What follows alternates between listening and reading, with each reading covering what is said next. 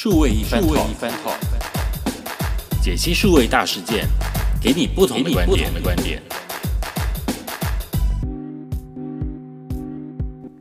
大家好，我是佩伦，欢迎收听这一集的数位一番 Talk。今天呢，要跟大家来聊一下诚品。我想诚品是一个大家都非常喜欢去的地方哦，因为它的整个氛围就营造出一种很舒适、很 relax， 而且很有文化气息的一个地方。所以呢，诚品的书店呢，往往都是大家非常喜欢去的一个休息的场所。你可以说休息吗？是休息没错，因为让脑袋看一下，阅读一些书籍，让充实你的一些知识想法，的确也是一个休息充电再出发的一个方式哦。那当然也有很多的外国的旅客来到台湾的时候呢，首先也会想要去造访一下诚品书店哦。那当然呢，诚品呢，它在今年的时候呢，我们看到有一个最新的消息呢，就是它已经在疫情期间，今年上半年期间呢，这个已经一口气关掉了6家店。那下半年呢，预计还要再关4家店。那其实呢，这是蛮让人觉得惊讶的一件事情哦。那这个事情当然呢，也会因为疫情的关系，还有一些数位的转型的关系，当然都会纳入一些考量的范围里面了。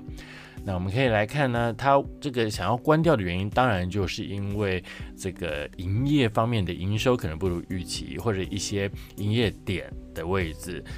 都可能成本过高了，所以要做一个重新的盘点，那哪些是值得继续营运的，那就也许可以做一些比如说展场的重新的布置，或是这个商场的重新布置。那有些地方呢，真的如果已经没有这样子的必要性的话，那当机立断的来止血也是非常好的一种方式哦。那我们可以看到呢，它其实呢在关掉了很多这种大型的这种书店之后呢，其实还是有计划要来开一些小一点的小规模的书店哦。那从这个方式呢，就可能会变成像是进驻到社区里面的这样子的一个概念哦。这个概念其实大家可以想象到，像我们比较有印象的就是家乐福哦。家乐福原本都是大卖场，都需要很大的坪数的地方。那进去人一买可能要花个1个小时之以上的时间才能够在里面买个过瘾。但是呢，其实呢，有一些人，也不能有一些人，就是蛮多人呢，其实只是想要去买一个东西而已。那其实这个需求也不是说很低啊。如果说这个需求很低的话呢，那我们就知道全联就不可能会开成这个样子，对不对？所以它是有不同的等级的。那最基本呢，当然就是像是到处都有的，像是超商7 啊，全家，那到处都有那这个当然它的这个商品的价格就会高一点，因为它的成本就会比较高。那再来一点就是中阶一点的呢，就是像是全联或是像是家乐福的这种社区型的店，或是之前的这个顶好 Welcome 这种属于比较中型的超市。那另外呢，就是大型的量贩店了所以呢，朝这个方向来走，几个方向来走。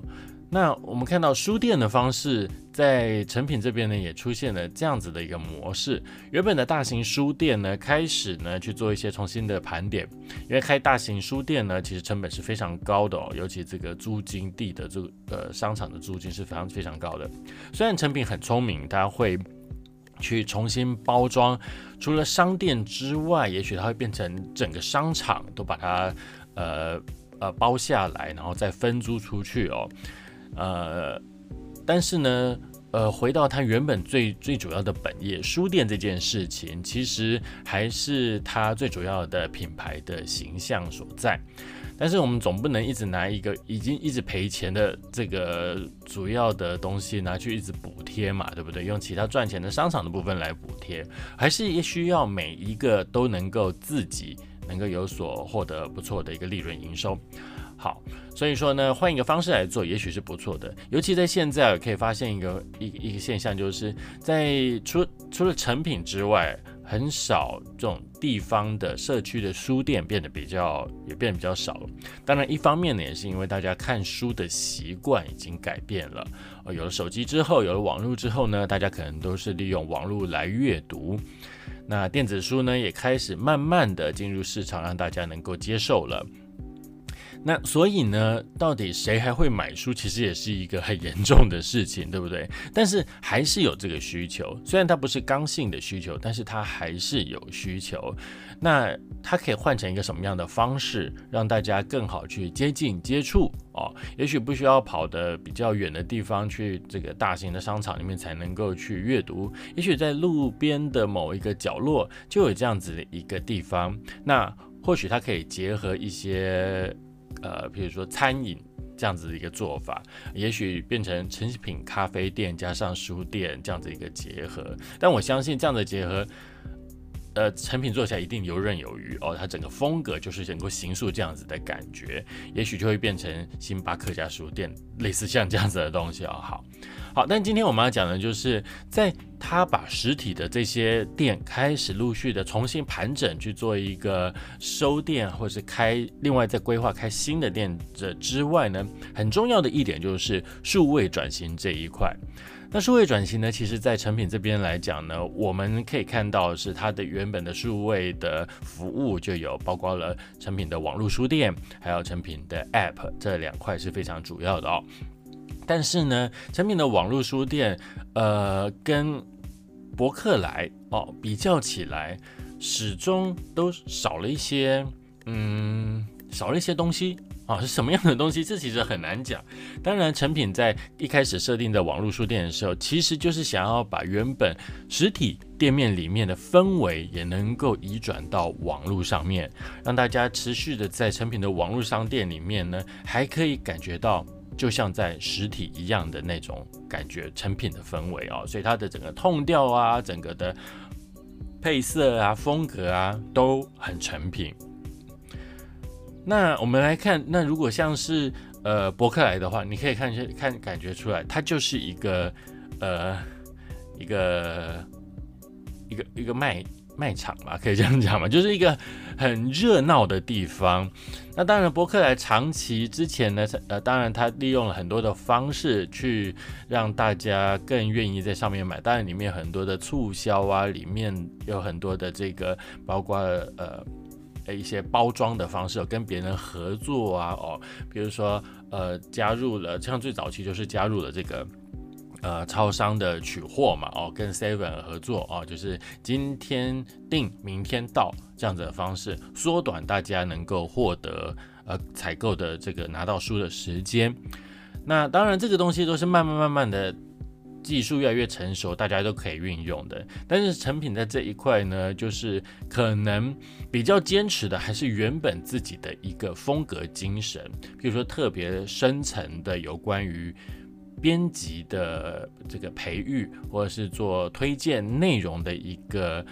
规划就是以编辑的角度来推荐大家看什么好书这件事情，反而在他的网站里面看来是比较大的一个比重。但当然这是一件好事因为书这么多，要看哪一个，其实对一般人来讲的确是有困难的。但是这是在早期来讲，你要去看什么书被推荐，当然这是一种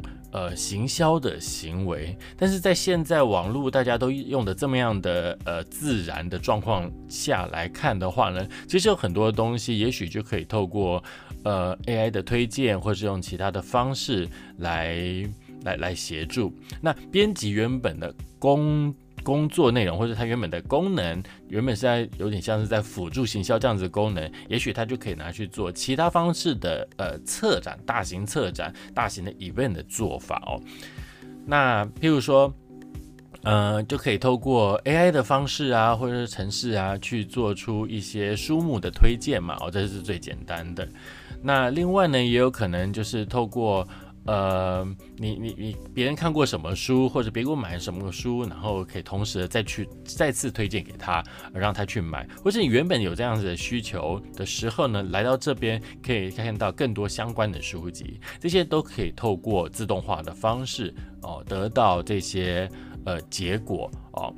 那当然呢，我觉得还有一个很重要的就是价格啦。哦，价格的方式真的是大家会去网络买书，全部应该很大的原因都是因为价格的原因哦。因为呢，你可能到网络书店之后呢，你开始就会比价这件事情。所有东西哦，所有的电商到了网络上面之后呢，就会变得又理性又感性。理性的是什么呢？理性的就是它开始比价。那感性的是什么呢？感性的就是当觉得很便宜的时候，他就疯狂的一直买下去。哦，那如何去带动起这种买的节奏感，其实也是很重要的一件事情哦。所以，也许造节或者是会员的福利方式，都是一种节奏的起手式。譬如说，我们在看伯克莱的时候，我们发现他每个月的7号就是会员日，然后每个月的什么时候又有一波的这样不同的这种行销的方式。所以当你是他的会员的时候，在会员日买东西的确是比较便宜哦。那在搭配其他的活动的时候呢，整个买起来就会不知道一不小心就买了很多东西哦。那同样的，我们可以发现Momo 购物网，我们一般想 Momo 本来就卖杂货啊，生活什么东西都有的大电商嘛，对不对？但是呢，其实它在书店的这一块，卖书的这一部分呢，也是很有斩获的哦。那当然，它会用交叉的方式去透过很多的补贴，尤其呢，它自己又有发这个信用卡的联名卡。哦，所以说你在上面就可以得到更多的购书的优惠，买东西的优惠，所以整个算起来，在 Momo 这边买书，算起来好像更便宜。如果说你的目标性很强的话，就是你今天可能就是要买哪一本书的时候，那你要去比价的时候，也许这两家就会是擅长了。但是也许在成品这边的话呢，就会希望沉浸在某一种氛围里面，让你去更加的认识这些领域里面的东西，然后最后去推你一把，让你去买东西啊，可能会类似这样的方式哦。那当然呢，在这样子的方式呢，我们发现，成品也发现这个东西怎么搞都始终少了一个 push 的感觉，少了一个推动的一个动力哦。所以呢，也开始重新思考，到底它的线上这种数位的东西有什么样的可以改进的部分。那当然，这一季呢也延揽了新的这个人才进来，开始把这个数位东西做了一次重新的盘点。那如果大家是有成品的会员的话，发现它的 APP 在这个9月份的时候呢，也更新了新的版本出来哦。那但这个新的版本的 APP 的时候，在目前一切都走向行动化的这一个时代来讲的话呢，这个 APP 它就承负了很大的一个责任，因为毕竟呢，大家不可能天天都去实体的商店，但是呢，天天都会用手机，所以这个 APP 打开了之后呢，如何让大家能够更乐于使用它，或者是在买书的时候，或者是跟书跟知识有关的时候，都会第一个想到它，第一个打开它，这个可能就是成品 APP 能够成功的一个关键哦。譬如说，当你想要当然最基本就是买书嘛哦。那买书的话呢，你可以在里面看到最新的书、最优惠的价格，或者是有什么样的包装的方式哦。这当然是最基本的。那当然呢，还有譬如说电子书会不会是未来可以加进到这个 APP 里面的一个内容服务？哦，虽然我们知道啊，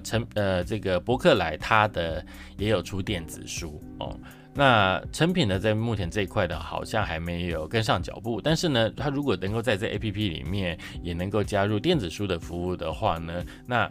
又可以买实体书，又可以买电子书，其实也是不错的一个服务，对不对？那另外呢，有没有一些可以让大家能够增加知识上面的，譬如说现在很流行的音频哦，像我们这样子的 podcast， 或者是很多知识的课程，也可以整合在里面。所以这个 APP 呢，它就会变成，也许不会只是一个买东西的地方而已哦，不是买书的地方而已，它就变成是一个知识的汇集器。哦，知识的汇集器，只要登入这个 APP 之后呢，你就可以把所有喜欢的东西跟知识有关学习的东西，通通都可以在这里面找到。啊。当然这是一种方式啊。那另外呢，也有可能是它会不会变成一个某种订阅制的一种服务？那订阅的内容是什么呢？就可以去想很多很多了。刚才讲的电子书可以是一种，因为电子书本来就有做订阅制，音频知识内容也有做订阅制哦。那买书有没有办法做到订阅制？哦，也是有可能的，对不对？当然，这个订阅制，它的买书的订阅制，也许就不会像是这个声音的或音乐的这样子，或是串流影音这样子，就可以让你吃到饱这样子。也许它会换成另外一种方式。哦，或者是说它的订阅制会不会有可能会是像Amazon 的这个 Prime 一样，它是一个在运费上面得到优惠的会员专属权益的订阅制，哦，都可以用利用这样子的方式，让这个 App 更有价值，让这个 App 更能够触及到使用者的实际的需求，哦，所以说呢。在这个 app 上面呢，其实目前为止看到的状况是开始有不一样的感觉了，但是呢，真正还有什么样其他东西呢，还没有很清楚。那也许我们可以从几个方向来看。第一个，当然使用上面呢，它的 UX 界面、使用者体验上面呢，这是非常重要的一件事情。如何大家在最快速的方式能够找到自己想要的东西，这是很重要的。第二个，它能不能够整合很多的协同的服务，比如成品旗下的还有哪些服务可以整合起来，都在里面可以找到哦，再快速的去使用，而且这个服务呢是能够跟原本的我们这些知识相关的哦，这也会是一个。第三个呢，它内容是能够很多元哦，比如刚刚讲到的音频哦，甚至这个电子书，甚至连这个影音都可以哦，就是影音的教学都可以哦，或者是有一些什么知识型的部落客也可以跟他合作哦，通通都把它整合在里面，它就变成一个很多元的知识的内容的 APP， 这个也可以是一种思考的方向。还有就是如何能够快速的把要的东西拿到手上哦，就是现实订书的方式，譬如说你可以在线上订，然后你可以看到，其实这个现在大家都有做，就可以看更仔细的看到我的书已经到哪里了，大概什么时候会到，更精准的把这个东西展示出来。那或者是说你在这边订了之后，可以在最近的书店在多久之内可以自己去取货去拿到。之前金石堂也有实验过，就是3小时送货这样子的服务，就是你的位置啊跟最近的金石堂，然后去做一个连接哦。如果这个书在那个金石堂有的话呢，它就可以帮你送过来，3个小时之内就送过来。哇，这也是很棒的一件事情啊，是不是？好，那所以呢，如何快速的让大家拿到自己想要的东西，这也会是一种。最后呢，就是最重要的就是会员经济。当然成品现在的会员其实做的还蛮不错的哦，大家也都非常的忠实哦，分了很多等级的这样子的一个会员的方式。那当然呢，在里面呢应该还可以有更多让会员觉得，我当会员除了可以拿到购书的优惠之外，我还有什么样的东西可以得到，而让我觉得用当成品的会员是一种荣耀感哦，荣耀感。譬如说，我们看最近啊，他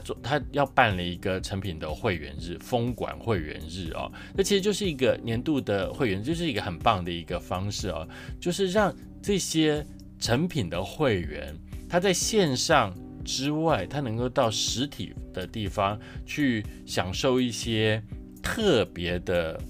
权益哦，特别的权益。我们想象一下哦，就是微风在做每年的 VIP 封馆日的时候，那时候是其他人都不能进去的，你除非是每年有消费到多少以上才能够进去。而进去之后呢，那整个场景、整个氛围，就是让人觉得很值得去跟大家分享的。所以你就发现能够进去的人呢，他也许就会在里面开始拍照。那你知道在现在这个网络分享的社群分享时代，拍照打卡分享，然后就去让大家看到这件事情，就塑造出哇，能够当他的会员是多么荣耀多么觉得很值得跟大家去夸耀的一件事情哦。那当然在不同会员等级的时候呢，你也可以针对不同的会员等级去做不同的活动的规划或者是奖励哦。尤其这些奖励的东西呢，要让他真的觉得第一要实用，第二他真的有奖励到哦。我们常常看到就是送这种购物书的优惠券，可能最多就给到77折哦。那可能你是会员的这个什么生日的时候，可以再多给一点。那如果今天我能够真的升等升到很厉害的会员的话，我能不能还有更多什么东西是你可以给我的？那也许可以整合它旗下的一些服务。哦，譬如说，当你是黑卡会员的时候，你在成品的，譬如说它的卖生活的这个地方，或者是在成品的行旅，或者是在成品的其他的什么样的服务的时候呢，可以有更多的荣耀感、尊荣感。哦，这个会员东西呢，就会变成是你的很重要的一个资产。对不对？因为所有的它的消费的资料记录都在你这边了，那你就可以针对这些再去做一个客制化，让不同的等级的会员呢都能够有机会感受到当会员的好处哦，进而去推动他愿意再去消费付费的一个动力。哦，所以看到这个有先后的这个的优先顺序，最重要的就是让他觉得很值得。有时候你去牺牲一些东西的利润，然后呢去好好的照顾这些超级 VIP 会员，其实是很重要的一件事情。哦，超级 VIP 会员要用更多的心力去照顾他们，甚至你可以召开什么？召开只给他们的，譬如说的一个 VIP Day，VVVVIP Day， 哦，那一天呢可以让他们就是纯粹的整个场子都是他的，用最好的东西去服务他们。哦，那你在其他的阶层的时候就有不同的一些待遇礼遇。哦，所以说呢，你可以看我们这个会员经济的这样子的概念下来，其实旗下可以衍生出很多的东西，然后利用 APP 去让我们这个会员随时能够接受到他独享的资讯，或是他独享的一些权益，让他不断的有机会再回来把他 hook 回来勾回来。哦，让他能够再回到这个 APP 里面，再看到最新的资讯，然后再去用他的特殊的权益优惠哦，去得到更好的服务，这样就会变成一个循环，正向的经济循环之后，整个会员经济才能够走得动。如果说你的那些优惠都是就是食之无味丢弃之可惜的话，一点点小小优惠的话，其实这对会员来说没有什么样太大的帮助，因为在现在在这个数位的时代，大家其实很会精算。哦，如果说你要比买东西便宜的话，比价网马上就出来了。哦，每一个电商都有自己合作的信用卡优惠，算一算，整个优惠又出来了，你比得过吗？如果比不过的话，我们拿真正值得让会员心动的东西来做一个吸引力，哦，吸引会员进来，哦，然后知道会员到底想要的是什么，给他一些尊荣感，这些呢将会是很重要的下一步。当然呢，除了成品之外呢，我觉得很多的企业或很多的电商，他们在做这样子的东西的时候呢，在做数位的转型的时候，尤其在 App 上面的时候，都可以把这套东西拿进来思考。之前我们都觉得买越多越好，越快越好，然后觉得做会员好像没什么特别的东西，没有什么特别。但是现在可以发现，会员才是最重要的，因为我们可以掌握他的大数据，他的不管是他的喜好，或是他的每一次的消费的历程，我们去透过数据的一些爬梳理之后呢，然后针对不同等级的会员，或是不同兴趣喜好的会员，再 deliver 一些特殊的东西给他们的话呢，相信可以把他们抓得更近更牢靠。今天的内容就到这里告一段落，我们下次再见。